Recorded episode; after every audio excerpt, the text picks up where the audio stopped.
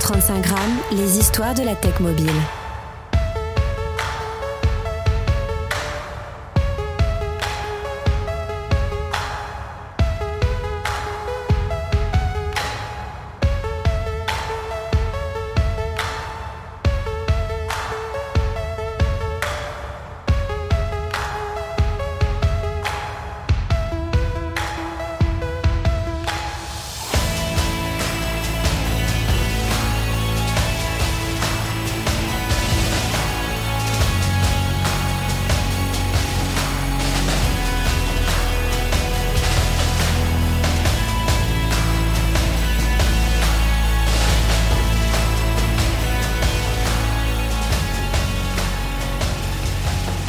135 grammes, ce sont les histoires et les conversations de la tech mobile. Je suis Christophe Romeilly, bienvenue dans l'épisode 2 de la saison 5. Il y a quelques jours, j'ai assisté à la conférence Mobilis in Mobile à Nantes. Une journée passionnante de 18 talks dans l'univers du code mobile. La conférence a été construite par un collectif animé par la même passion, le mobile. J'en ai profité pour demander le point de vue de six entrepreneurs qui sont développeurs. Nous allons, à travers de courts témoignages, voir les différences entre les apps cross-platform et natives, parler de Flutter, plonger dans l'intelligence artificielle appliquée au développement, comment concevoir des paramètres écologiques dans les applications. On citera aussi quelques chiffres clés sur les plateformes de développement d'apps. Bref, vous l'avez compris, une excellente ressource pour avoir envie de développer sur mobile. Vous êtes prêts? C'est parti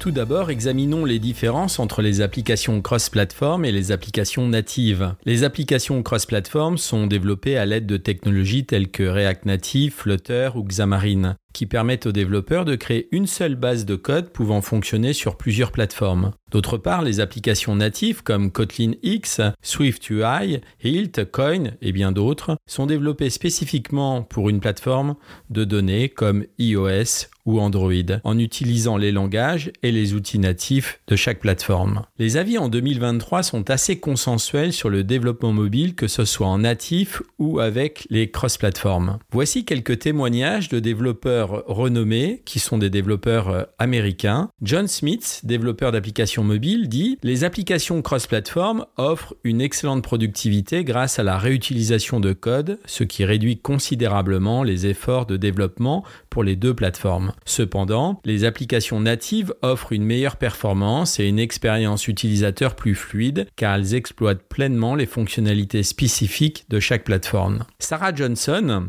experte en développement d'applications mobiles, elle dit, elle, que le choix entre cross-platform et natif dépend des besoins spécifiques de votre application. Si vous avez besoin d'une application simple avec des fonctionnalités de base, le cross-platform peut être une bonne option. Mais si vous visez des performances optimales ou si vous exploitez des fonctionnalités avancées de la plateforme, l'application native est souvent la meilleure solution. Michael Chen, qui est développeur senior spécialisé dans les applications mobiles, lui dit que les applications cross-platform peuvent être un excellent choix pour les startups ou les équipes ayant des ressources limitées, car elles permettent de réduire les coûts de développement en évitant de gérer deux bases de code distinctes. Cependant, les grandes entreprises ayant des besoins spécifiques et des ressources suffisantes optent généralement pour des applications natives pour une expérience utilisateur optimale. Alors à travers ces trois témoignages, rien n'a vraiment changé depuis une dizaine d'années. Mais vous allez voir, les témoignages que nous avons récoltés à cette conférence Mobilis Immobile donnent un point de vue équilibré et permet de comprendre que le développement mobile n'est pas toujours simple et parfois complexe, mais cela s'explique et permet de faire des choses incroyables en termes de développement d'applications mobiles.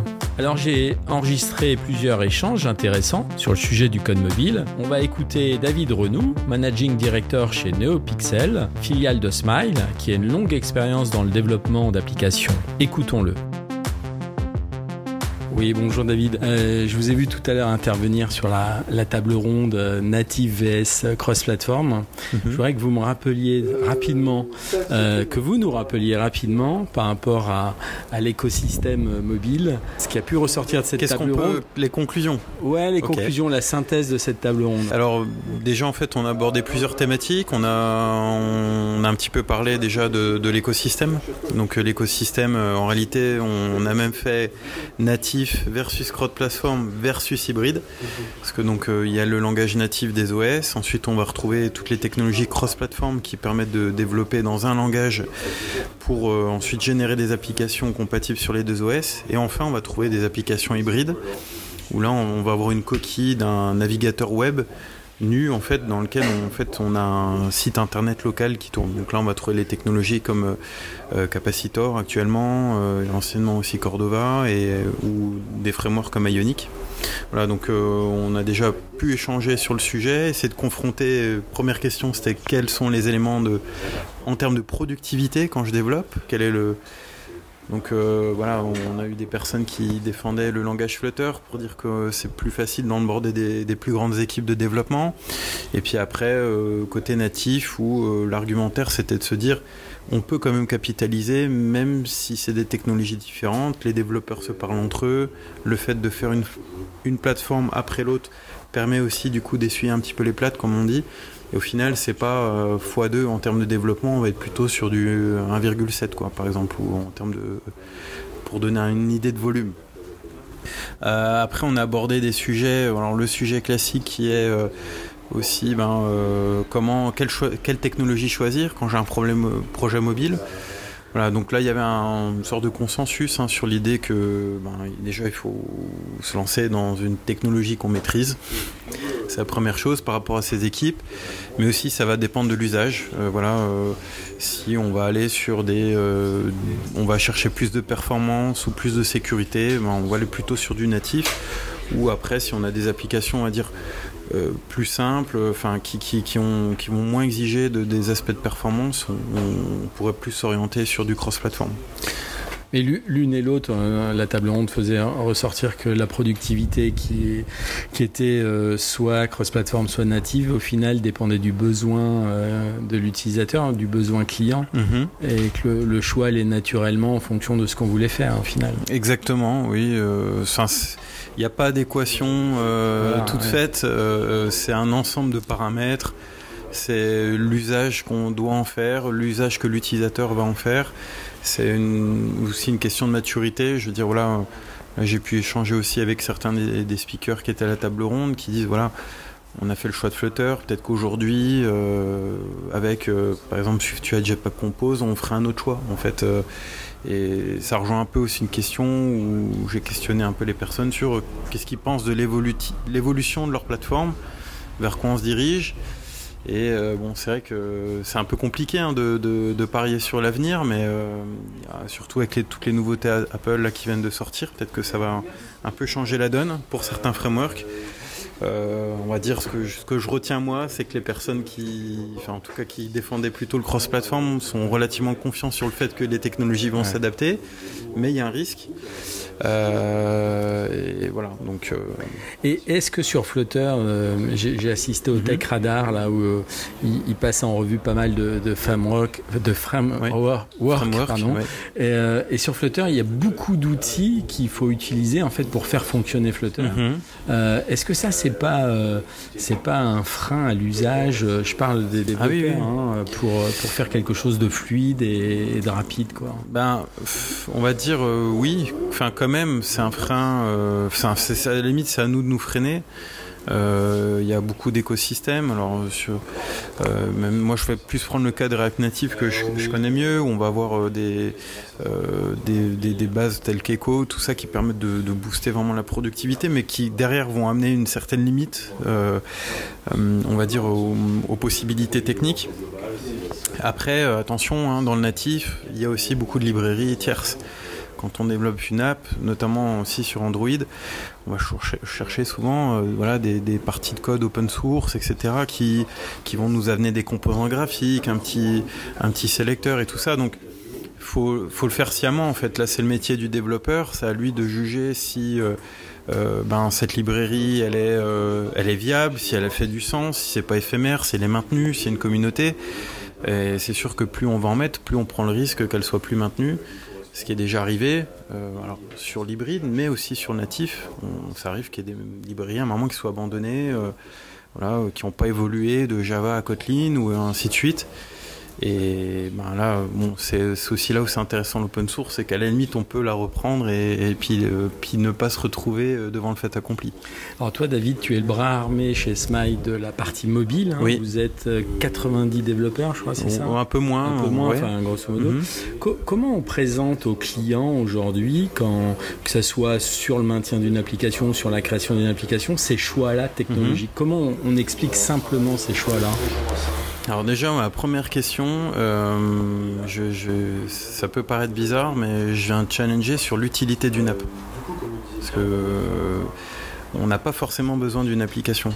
On va avoir besoin d'une application si on, est persuadé qu'il y a un usage récurrent de nos utilisateurs. Sinon, voilà, les gens vont l'utiliser de façon éphémère. Et j'ai envie de dire, le ROI, il n'est pas intéressant. Il vaut mieux s'orienter vers une PWA. Euh, ensuite, la deuxième question, c'est euh, quelle est la roadmap?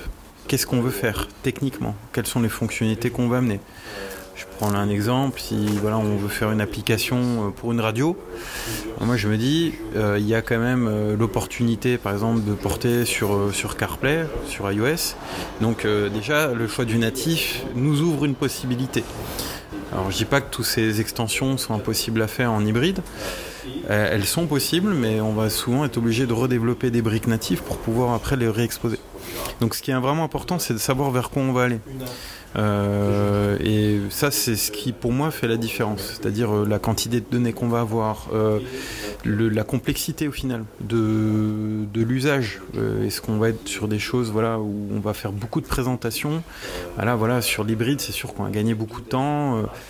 Euh, ça va être intéressant. Mais euh, si je dis je vais faire des extensions, si là demain je me dis je démarre une app, si je la fais en SwiftUI, j'ai l'opportunité peut-être d'être d'une première qui va être compatible sur euh, Vision OS. Donc ça fait réfléchir parce que Apple ils ont quand même bien pensé les choses depuis quelques années et le gap il est, en tout cas sur le papier aujourd'hui, il n'est pas énorme. Donc il y a tous ces aspects là. Donc il y a, moi j'ai envie de dire le premier conseil c'est vraiment la roadmap. La roadmap. La roadmap. Qu'est-ce qu'on veut mettre dans qu'on veut faire Qu'est-ce qu'on veut mettre et qu'est-ce qu'on veut tout de suite et qu'est-ce qu'on peut, qu'est-ce qu'on pourrait mettre plus tard. Bien sûr, bien sûr. Merci David. Ben, de rien, avec plaisir.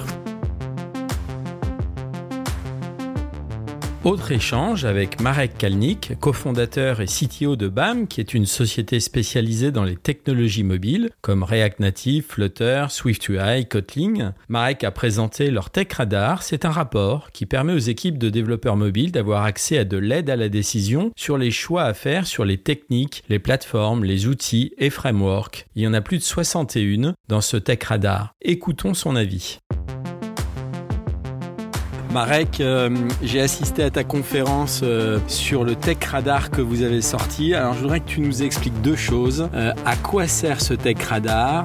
D'où vient cette source d'inspiration que tu as décrit d'ailleurs dans la conférence? Mais surtout comment vous l'avez fait? Et voilà, si tu peux nous faire une petite synthèse de, ces 30 minutes de conf que tu as fait tout à l'heure.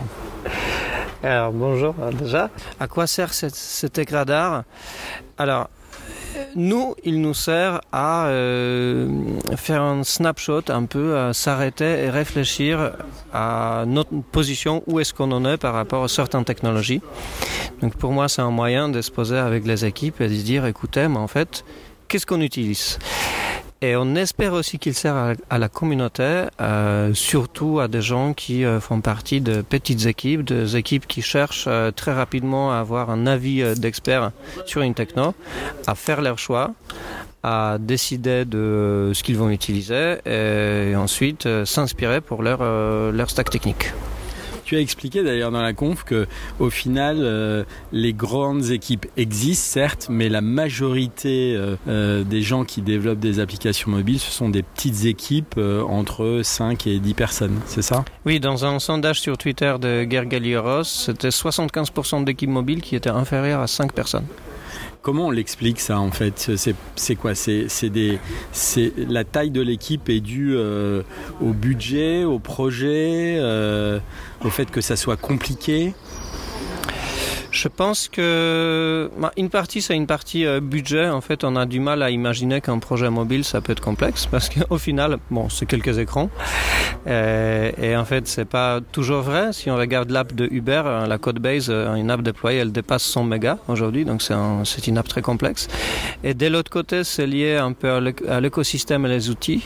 Sur les équipes back-end et sur ce genre de projet, on a déjà tout l'outillage nécessaire et les process nécessaires pour bien découper le travail, faire des microservices, etc. Ça vient d'arriver sur le mobile, mais c'est pas encore dans les habitudes. Donc c'est aussi souvent un peu euh, long de développement mobile parce qu'en fait on a du mal à paralyser le travail.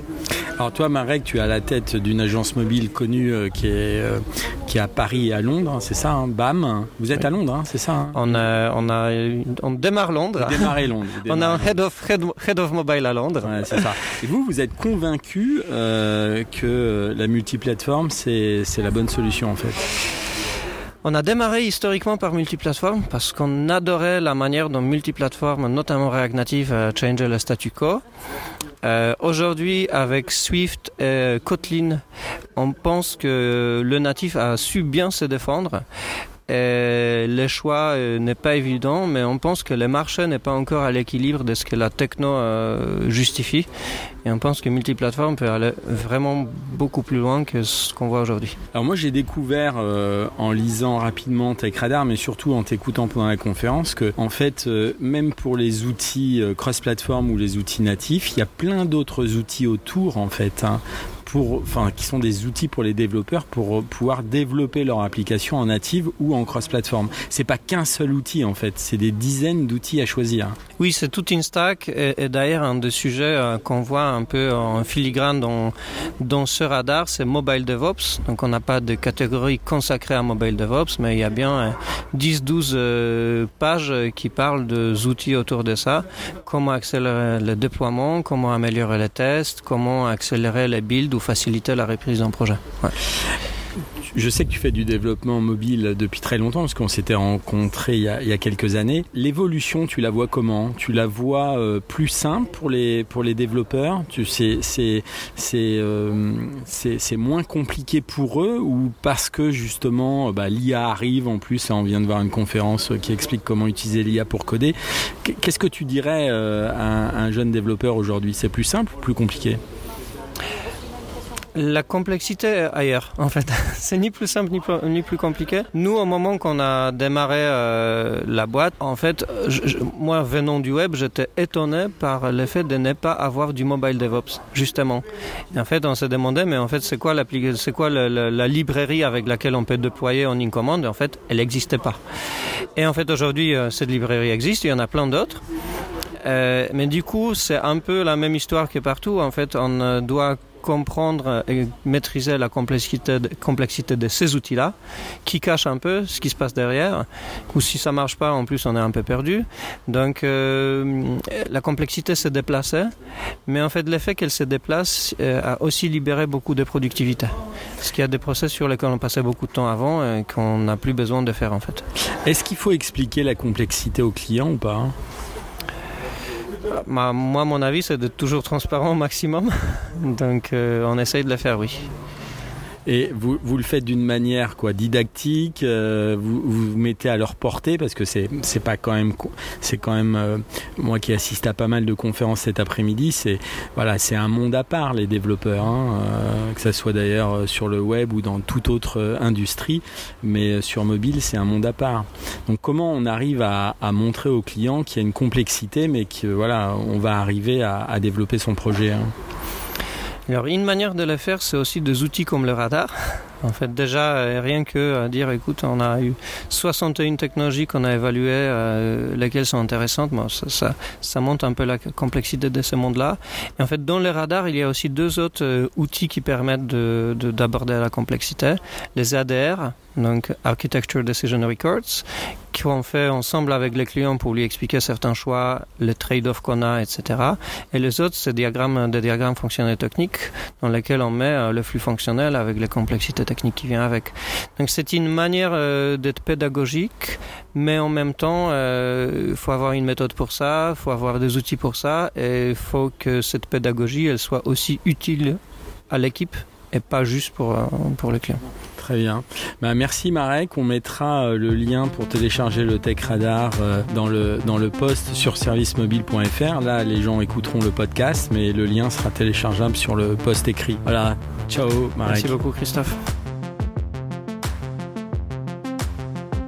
Il y avait de nombreuses conférences autour de Flutter, qui est un framework de développement d'applications multiplateformes. Depuis son introduction, Flutter a suscité un vif intérêt au sein de la communauté des développeurs mobiles. Sa capacité à créer des applications performantes et esthétiquement réussies pour iOS et Android à partir d'un code unique a conquis de nombreux développeurs. Sa structure est basée sur le langage Dart et son approche de widget personnalisable permettent de créer des interfaces utilisateurs fluides et attrayantes tout en offrant une expérience utilisateur cohérente sur plusieurs plateformes. La communauté des développeurs mobiles s'est rapidement approprié Flutter, créant une abondance de packages et de ressources d'apprentissage pour faciliter le développement. La réactivité de Flutter, associée à sa fonctionnalité de rechargement à chaud, permet aux développeurs de voir instantanément les modifications apportées au code, accélérant ainsi le processus de développement, véritable révolution.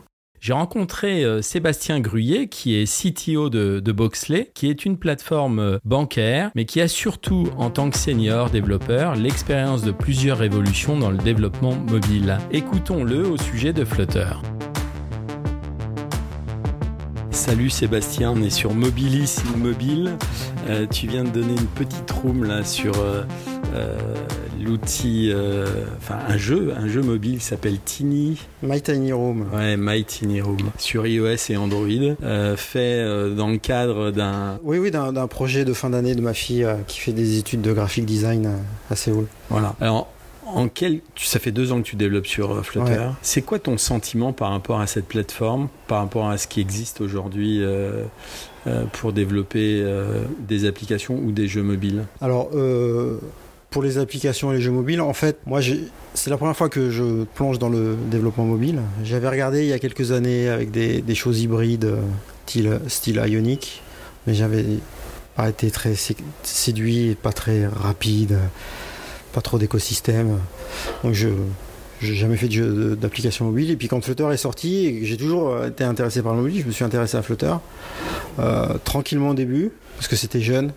Euh, c'est euh, fait par Google quand même, donc il y a quand même une, grosse force derrière. Et bah, petit à petit, voyant les, évolutions, ils font des releases tous les 4 mois. Euh, pas des petites releases, hein, des grosses releases tous les 4 mois.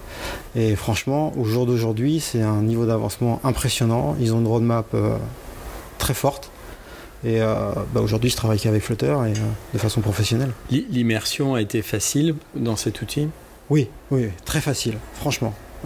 pourtant, c'est même un... donc Flutter, c'est le framework, mais le langage, c'est Dart. Donc, il faut apprendre un nouveau langage quand même. Même si quand tu as fait 15 langages dans ta vie, en apprendre un nouveau, c'est pas très compliqué, mais chaque langage a ses spécificités. Et euh, à chaque fois, je dis d'abord apprenez le langage avant d'apprendre le framework. Faites pas l'inverse, parce que sinon vous maîtriserez jamais ce que vous faites. Et, euh, mais facile d'accès. Euh, Dart est aussi fait par Google, bien sûr. Mais Dart, ça te parle, toi, Sébastien? Pourquoi? Non? Bah, je connaissais tu pas. Sais, tu sais que c'est un langage qui a été créé par les équipes de Google Maps. Hein. Ah oui, oui, oui, exact, exact. Oui, c'est très, c'est un vieux langage en fait. en fait, il était, euh, il était moribond. Il allait presque être abandonné par Google. En fait, c'est Flutter qui a sorti Dart euh, des cartons, quoi. Et euh, maintenant, Dart Donc, belle vie. Toi, tu penses que quelqu'un qui veut se lancer dans le domaine applicatif, Flutter, va permettre de pouvoir publier rapidement sur iOS et sur Android? C'est ça, c'est ça la grosse force. C'est ça, c'est de pouvoir publier, de faire un seul code pour, publier sur les deux. Il n'y a, pas photo. Et, pas que, pas que. Ils font, ils supportent Apple Watch, ils supportent pas officiellement mais CarPlay, Apple TV, et ils vont en rajouter au fur et à mesure. Donc d'un seul coup, euh, ça devient très très intéressant. Quels sont les, les, freins que tu as rencontrés dans le domaine d'un développement d'un jeu mobile? Bah, C'est la performance au départ. Euh, on a tous, un peu peur de se dire euh, une interface euh, utilisateur c'est simple, d'accord? Même si des fois c'est un peu joli, il y a quelques petites animations, mais en gros, hein, c'est toujours à peu près la même chose. Des éléments graphiques, des boutons, des textes, etc. Là, on part dans l'affichage pixel par pixel. Et bah, avec Flutter, on peut descendre à assez bas niveau et ça reste performant. Donc, je ferai pas un jeu 3D, je ferai pas un Minecraft avec ça, mais euh, pour les jeux simples, les jeux, je pense qu'on peut faire au moins 90% des jeux avec, euh, avec un, framework comme ça. Dans, dans, ta présentation, tu as mhm. soulevé un point qui est un point majeur chez Android depuis le départ, c'est la fragmentation euh, des devices. tu l'as rencontré aussi? Ouais, ouais. Alors que le code marche, c'est sûr. Après, voilà, il y a des devices qui sont tellement vieux que il, faut, il faudrait pouvoir tester sur les vieux devices pour le problème de perf, enfin, pas pour le problème que ça ne fonctionne pas. L'appli fonctionne. Mais euh, voilà. Après, est-ce qu'on veut absolument être compatible avec le device de 2012 Je suis pas sûr. Non. Voilà. Surtout que maintenant les gens gardent quoi Je crois que la, moyenne mondiale c'est 24 ou 26 mois. Et puis je pense que ceux qui ont des vieux devices, voilà, ils savent que c'est mm. tout ce qu'ils ont. De toute façon, je pense même si on prend une appli Instagram sur un device de 2012, il y aura un problème. Merci Sébastien. Un autre sujet euh, passionnant autour de Flutter, c'est Flutterflow, qui est une plateforme de développement visuel qui permet de créer rapidement et facilement des applications mobiles en utilisant le framework de Flutter. Cet outil simplifie le processus de création d'applications en offrant une interface visuelle conviviale avec des fonctionnalités de glisser-déposer qui sont très intuitives et une prévisualisation en temps réel. Alors on va écouter Vanessa Delage qui est euh, freelance, développeuse mobile depuis plusieurs années, qui nous parle de cette expertise de son expertise sur le sujet de Flutterflow. On l'écoute. Vanessa, bonjour. Euh, j'ai assisté à, la conférence Mobilis Immobile. J'ai malheureusement pas assisté euh, à la tienne sur Flutterflow, mais j'en profite pour que euh, ensemble on puisse échanger sur ce talk que tu as fait et que tu nous rappelles, nous faire une synthèse un petit peu de, cet outil de développement sur lequel tu travailles depuis plusieurs mois. Oui, bien sûr. Euh, bonjour Christophe. Alors, moi, j'ai voulu aborder euh, un angle euh, vis-à-vis de Flutterflow de comment on pouvait l'utiliser en tant que développeuse ou développeur. Et donc, ce que j'ai présenté, c'est les limites qu'on peut trouver à l'outil, mais aussi les avantages qu'il peut nous, nous apporter. Donc, dans dans les limites, c'est qu'effectivement, on doit repenser son flux de travail. Il y a encore euh, des, des petits manques au niveau des environnements de développement qu'on peut euh, qu'on peut rencontrer euh, par rapport à, un flux de travail de développement. Mais par contre, il nous apporte beaucoup d'avantages en termes de rapidité, de représentation visuelle dans la création des écrans et aussi de travailler en équipe pour vraiment avoir euh, des conceptions de produits qui peuvent euh, inviter différents acteurs de la conception d'un produit, euh, des designers, des product owners, ce genre de choses. Est-ce que tu est-ce que tu penses que ce type d'outil aujourd'hui est, est, vital dans le développement d'applications mobiles? Euh, en tout cas, je pense que de plus en plus, il devient un outil incontournable euh, dans le sens où il répond à un besoin. Donc, on peut dire que peut-être c'est vital euh, parce qu'il répond à un besoin avec pour différents types de projets, euh, soit des projets qui ont besoin d'être mis rapidement pour le marché, pour euh, pour rencontrer euh, leur public et puis leur permettre de se construire vraiment en co-construction avec les utilisatrices et les futurs utilisateurs. aussi pour des budgets plus serrés, c'est vrai qu'aujourd'hui le, le, développement est devenu assez complexe et implique d'avoir des équipes euh, assez grandes. Donc des fois, ben, forcément, ça, devient compliqué pour des petites entreprises qui commencent ou alors des outils qui sont très périphériques, par exemple, euh, à leur cœur de métier, euh, de déployer des budgets très importants, de recruter des équipes très importantes. Donc effectivement, ce genre d'outil, il répond à un besoin. Est-ce que tu penses qu'on peut parler pour ce, cet outil de, de Flutter du fait qu'il a une interface visuelle conviviale, qu'il a des, fonctionnalités de glisser-déposer. Est-ce qu'on peut parler de nos codes ou pas? Alors moi j'aime bien parler plutôt de low code pour cet outil parce que c'est un outil no code donc avec une interface déposé effectivement en interface visuelle, mais on peut euh, de manière, de plusieurs façons et très facilement injecter vraiment du code euh, Flutter natif. Et, donc là, à ce moment-là, on parle plutôt de low code. D'accord. Et, le fait que on a la prévisualisation en temps réel, euh, bon, là sur d'autres outils bien sûr, mais c'est un vrai atout aujourd'hui dans le développement mobile. Hein. Oui, alors avec Flutter, on l'a quand même parce qu'on a euh, des émulateurs et euh, la, compilation de l'application haute reload, donc on a quand même une, rapidité de. Euh, on peut voir visuellement ce qu'on développe très rapidement. là, on arrive vraiment à une, une, représentation visuelle dès la conception, mais je pense qu'aujourd'hui, les outils de développement classiques, donc les IDE, vont aussi tendre à avoir des représentations visuelles de, de certaines parties du travail euh, des devs. Euh, Vanessa, toi, tu travailles depuis quelques années dans le développement mobile. Est-ce que tu vois des, changements euh, qui, s'amorcent là, qui, vont changer la donne dans la façon de développer les applications mobiles?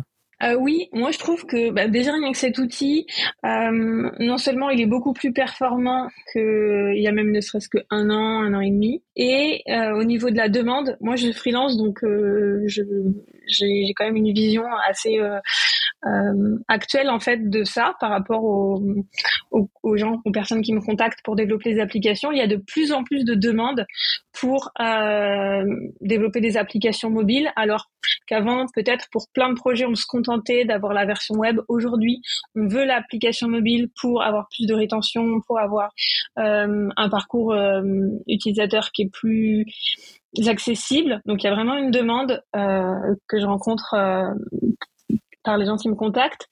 Et euh, aussi, il y a aussi plus de demandes vers ces outils euh, comme Flutterflow. Il y a plus de confiance aujourd'hui vers ces outils, je pense qu'il y a même un an. Très bien. Eh ben, merci beaucoup Vanessa pour ces quelques précisions. Merci à toi.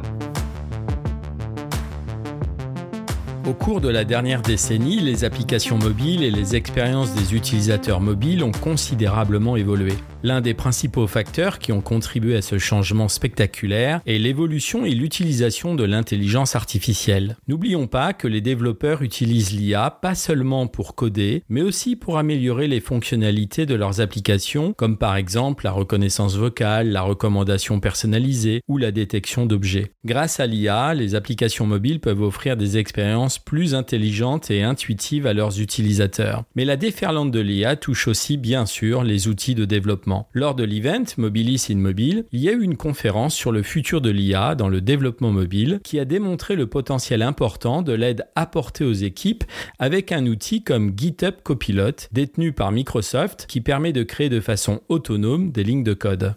L'outil est basé sur OpenAI Codex, la même société que ChatGPT, GitHub Copilot promet d'être votre père programmeur dans l'IA. David Fournier, qui a créé l'agence Apps42, développe aussi bien en Java, Kotlin, Swift et Dart sur les plateformes Android, iOS et Flutter. David a utilisé GitHub Copilot pour comprendre le changement qu'apporte l'intelligence artificielle qui jouera un rôle de plus en plus important dans le développement d'applications mobiles. Lors de son pitch, il a montré de nombreux exemples concrets sur la génération de code assez bluffants. Décrire des plugins natifs en Kotlin ou ensuite, même si vous ne connaissez pas bien ces langages. Laissons-le nous parler de ce phénomène qui démarre et qui n'est pas prêt de s'arrêter. David, euh, j'ai assisté à, ta conférence euh, cet après-midi sur euh, Copilot GitHub. en quelques mots, j'aimerais que tu me racontes ce que tu as dit en, 30 minutes. Là, est-ce que c'est vraiment l'aide ultime pour les développeurs d'utiliser cet outil d'OpenAI et mis en, en œuvre par Microsoft? Donne-nous ta pensée, donne-nous ce que tu nous as un peu décrit sur cette conf. En gros, ce qu'il faut se rappeler, c'est que GitHub Copilot, c'est pas forcément un game changer, mais c'est une nouvelle aide euh, et c'est surtout une très bonne application, pas forcément en termes écologiques, mais en tout cas en termes de productivité, une très bonne application de ce que c'est faire l'intelligence artificielle aujourd'hui. Et donc aujourd'hui, ce qu'est GitHub Copilot, c'est vraiment une aide à la programmation, au développement, et certainement pas euh, la fin des développeurs. C'est une aide comme les développeurs utilisent depuis qu'ils développent, euh, une aide de plus dans leur couteau suisse de, développement pour améliorer la productivité et amener des, ouais, des nouvelles, un nouvel outil pour programmer et pour aller plus vite. Tu, as donné dans ta conférence plusieurs chiffres et il y en a un qui a retenu mon attention, c'est le, fait que, en fait, il fait des propositions euh, de code et ça représente un quart quand même de. alors, est-ce que c'est un quart du temps passé du développeur sur le, son projet? En tout cas, c'est énorme. Ça veut alors, dire. Ouais.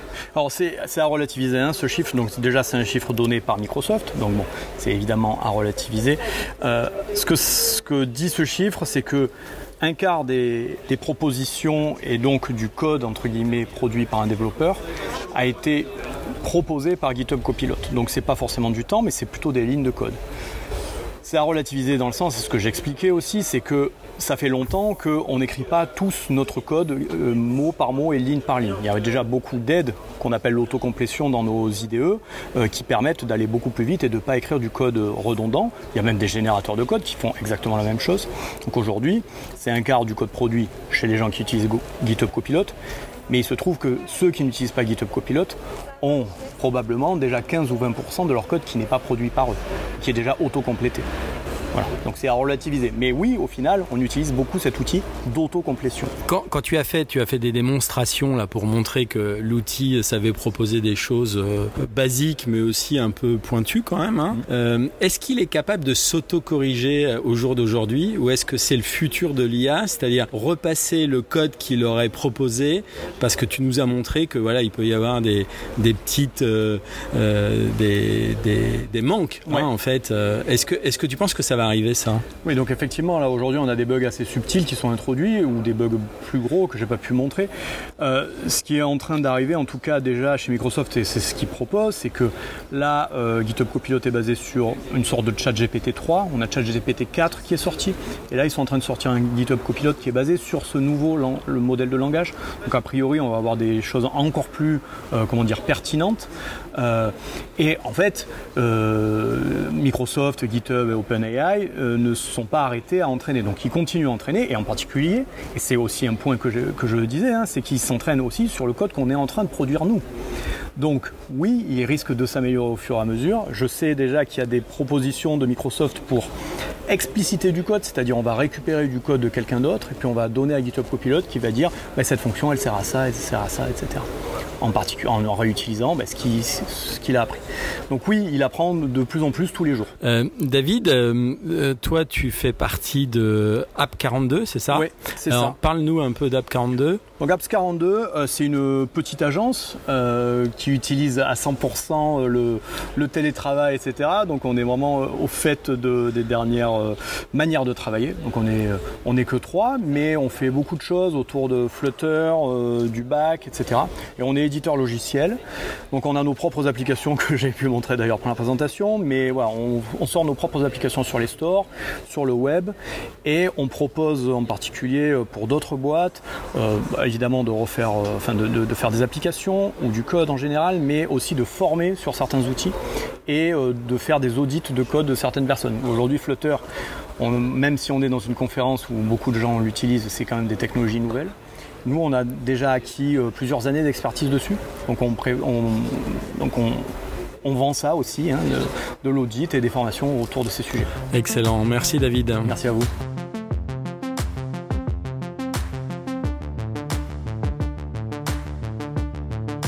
Autre sujet abordé sur la conférence Mobilis in Mobile, comment concevoir des paramètres écologiques dans les applications. Le sujet est vaste, mais pas assez bien traité par l'écosystème mobile. D'ailleurs, on pourrait faire une journée de conférence sur ce sujet. Effectivement, les constructeurs de smartphones, qui sont les plus pollueurs dans la chaîne de l'usage, en passant par les OS qui n'éduquent pas leurs développeurs à une conception responsable des services numériques, nous en sommes qu'au début. Le pitch qui avait lieu répond à la question quelle forme, fonction et paramètres permettraient de réduire directement ou indirectement l'empreinte écologique de nos usages, comme par exemple donner le choix de la qualité d'une image, d'une vidéo, La résolution de l'écran, par exemple, ce type de fonction n'est pas du tout mis en avant, voire inexistant dans la plupart des modèles de smartphone et encore moins dans le domaine applicatif. La plupart des paramètres sont orientés pour faire face à une qualité de réseau moins bonne, dégradée, mais jamais vers une notion d'éco-conception. La plupart des paramètres existants pour réduire notre impact environnemental présents sur nos smartphones ou dans nos applications, y compris les plus emblématiques comme Netflix, YouTube, Spotify et je pourrais en citer bien d'autres, ne sont pas facilement accessibles, voire pas compréhensibles comme paramètres, voire quasi inexistants. Un exemple a été donné d'ailleurs dans cette conférence avec l'app Mastodon, une app concurrente de Twitter, dont son modèle n'est pas basé sur la captation des données, qui propose notamment la suppression automatique de messages de votre compte accessibles dans vos paramètres de l'app, c'est-à-dire qu'il ne garde pas en mémoire les messages que vous transmettez. Écoutons Thomas Thibault, designer et cofondateur de Praticable, qui a réalisé cette keynote. Thomas travaille sur le projet de recherche en design Limite numérique, qui est composé du studio de design Praticable, d'un laboratoire du CNRS et de chercheurs-chercheuses en design et en informatique. Écoutons-le, c'est passionnant. Thomas, j'ai assisté à, ta conférence euh, sur l'écologie, en fait d'éco-conception. Est-ce qu'on peut arriver à faire des applications euh, qui soient, euh, qui tiennent compte bah, du réchauffement climatique, de la sobriété numérique? Est-ce que tu peux nous rappeler en quelques points les idées que tu as développées? Ouais. Alors, euh, est-ce qu'on euh, est-ce qu'on peut, est-ce qu'on doit euh, Surtout, oui, on doit, on doit, on doit bosser ça parce que l'empreinte du numérique est, est plutôt importante. et si on fait rien, en fait, elle va tripler en France d'ici 2050. à l'échelle du monde, en équivalent CO2, c'est de 3 à 4 et ça continue à augmenter. alors que même, on devrait diminuer le, son empreinte, son empreinte carbone, son empreinte sur les ressources abiotiques, sur l'eau, l'électricité, etc. Donc, de toute façon, il y a un enjeu là dessus. Euh, nous, ce qui nous c'est euh, euh, de voir comment les applications influent sur l'obsolescence des terminaux et donc leur renouvellement et ce qu'on appelle aussi l'inflation des performances. C'est-à-dire qu'on on renouvelle nos smartphones, nos ordinateurs, mais pour des plus performants. Et qui dit plus performant dit bah, plus de ressources à extraire, mais aussi dit bah, ça va créer des nouveaux usages, des plus consommateurs. Donc il va falloir renouveler l'infrastructure et donc ceux qui n'ont pas renouvelé leur téléphone, leur ordinateur vont se trouver à la masse. Donc en fait, l'idée c'est de travailler sur des applications euh, euh, plus sobres aussi en données, etc. C'est un moyen de euh, casser un peu cette boucle, cette boucle. Et nous, ce qui nous intéresse, c'est, on pense qu'il y a un peu deux manières, enfin deux, deux stratégies complémentaires. C'est qu'il y en a une, c'est de rendre euh, l'impact, la matérialité du numérique sensible, euh, enfin perceptible, euh, alors qu'on est habitué à un numérique sans friction, sans corps, immatériel, avec la, métaphore du cloud. Donc rendre les impacts voilà, dans les applications visibles, perceptibles par le vocabulaire, graphique, lexical, par les interactions, etc. Donc en quelque sorte acculturer, sensibiliser et en même temps de l'autre côté si on est juste conscient mais qu'on peut rien faire ça sert à rien. Donc de l'autre côté rendre les choses praticables transformables régulables pour qu'on puisse euh, modifier euh, les usages la consommation des applications etc donc c'est pour ça que nous là dans la conférence on présentait euh, la question du paramètre qui est en fait un peu l'artefact important en qui permet d'incarner cette réglabilité du numérique dans nos usages est-ce que tu penses que pour sensibiliser ça va au-delà des développeurs euh, et que en fait euh, les, OS doivent s'approprier euh, ce ils le font déjà plus ou moins mais est-ce qu'ils devraient pas le faire davantage? Je te disais en, intro avant de démarrer ce podcast si demain la WDC faisait dans sa présentation d'ouverture de la conférence eh bien un gros pitch sur ce sujet tu penses pas que ça lancerait le, le en tout cas l'action chez les développeurs? Si si il faut au niveau en fait il va plein de niveaux différents. Il faut au niveau des applications, euh, il faut de la régulation aussi. Enfin, il ne faut pas que les développeurs, mais au niveau des développeurs et designers, oui, il faut au niveau des applications, des OS. Euh, et euh, oui, c'est aussi l'OS peut avoir, peut oui, peut, peut être un peu faire de lance aussi là-dessus. C'est pour ça que nous on réfléchit aussi à, par exemple, à, un design system qui présente un numérique écologiquement contraint.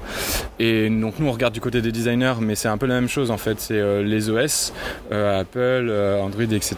proposent aussi des design systems sur lesquels tous les gens s'appliquent dessus.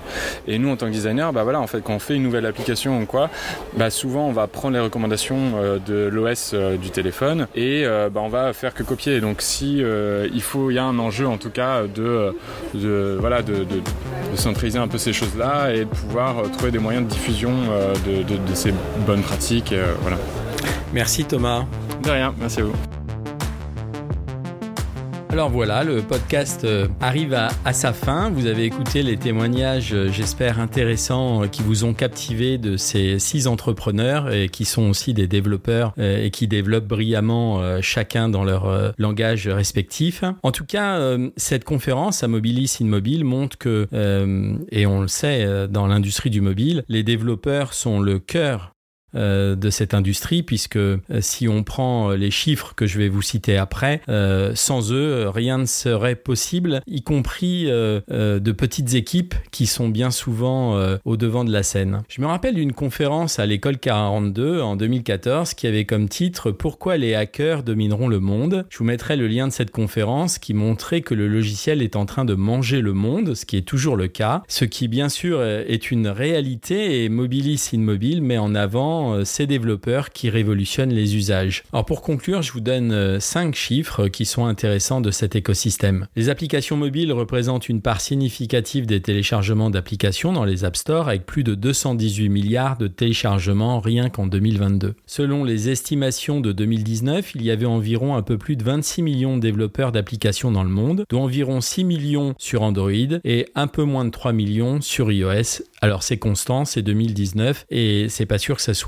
exactement les bons chiffres, mais ça vous donne une bonne euh, fourchette de, de ce qui se passe dans cette industrie. Les meilleurs langages euh, de développement d'applications mobiles sont JavaScript, euh, C++, Java, Kotlin, Objective-C, Swift, Python, PHP et C Sharp, j'espère que j'en oublie aucun. Les outils de développement mobile les plus populaires sont Android Studio, AppCode, AppSheet, Ionic, React Native, Flutter, Xamarin, Xcode et Cordova. J'espère que j'en oublie aucun. En tout cas, dans le Tech Radar hein, que je vous mettrai en lien dans le poste de servicemobile.fr, vous avez plus de 61 euh, techno, outils et plateformes et frameworks et vous pourrez voir le, détail dans ce Tech Radar réalisé par BAM. Flutter est le framework mobile multiplateforme le plus populaire utilisé par les développeurs mondiaux, selon une enquête euh, auprès des développeurs en 2022. D'après cette enquête, 46% des développeurs de logiciels ont utilisé Flutter. Dans l'ensemble, environ un tiers de ces développeurs mobiles utilisent des technologies ou des frameworks multiplateformes. Le reste des développeurs mobiles utilisent des outils natifs. N'hésitez pas à nous envoyer vos commentaires hein, sur les plateformes de podcast, notamment celle d'Apple. Nous mettrons les liens et vidéos des nombreuses sources dans un post dédié sur servicemobile.fr qui sert à préparer ce podcast. Je vous dis à très bientôt.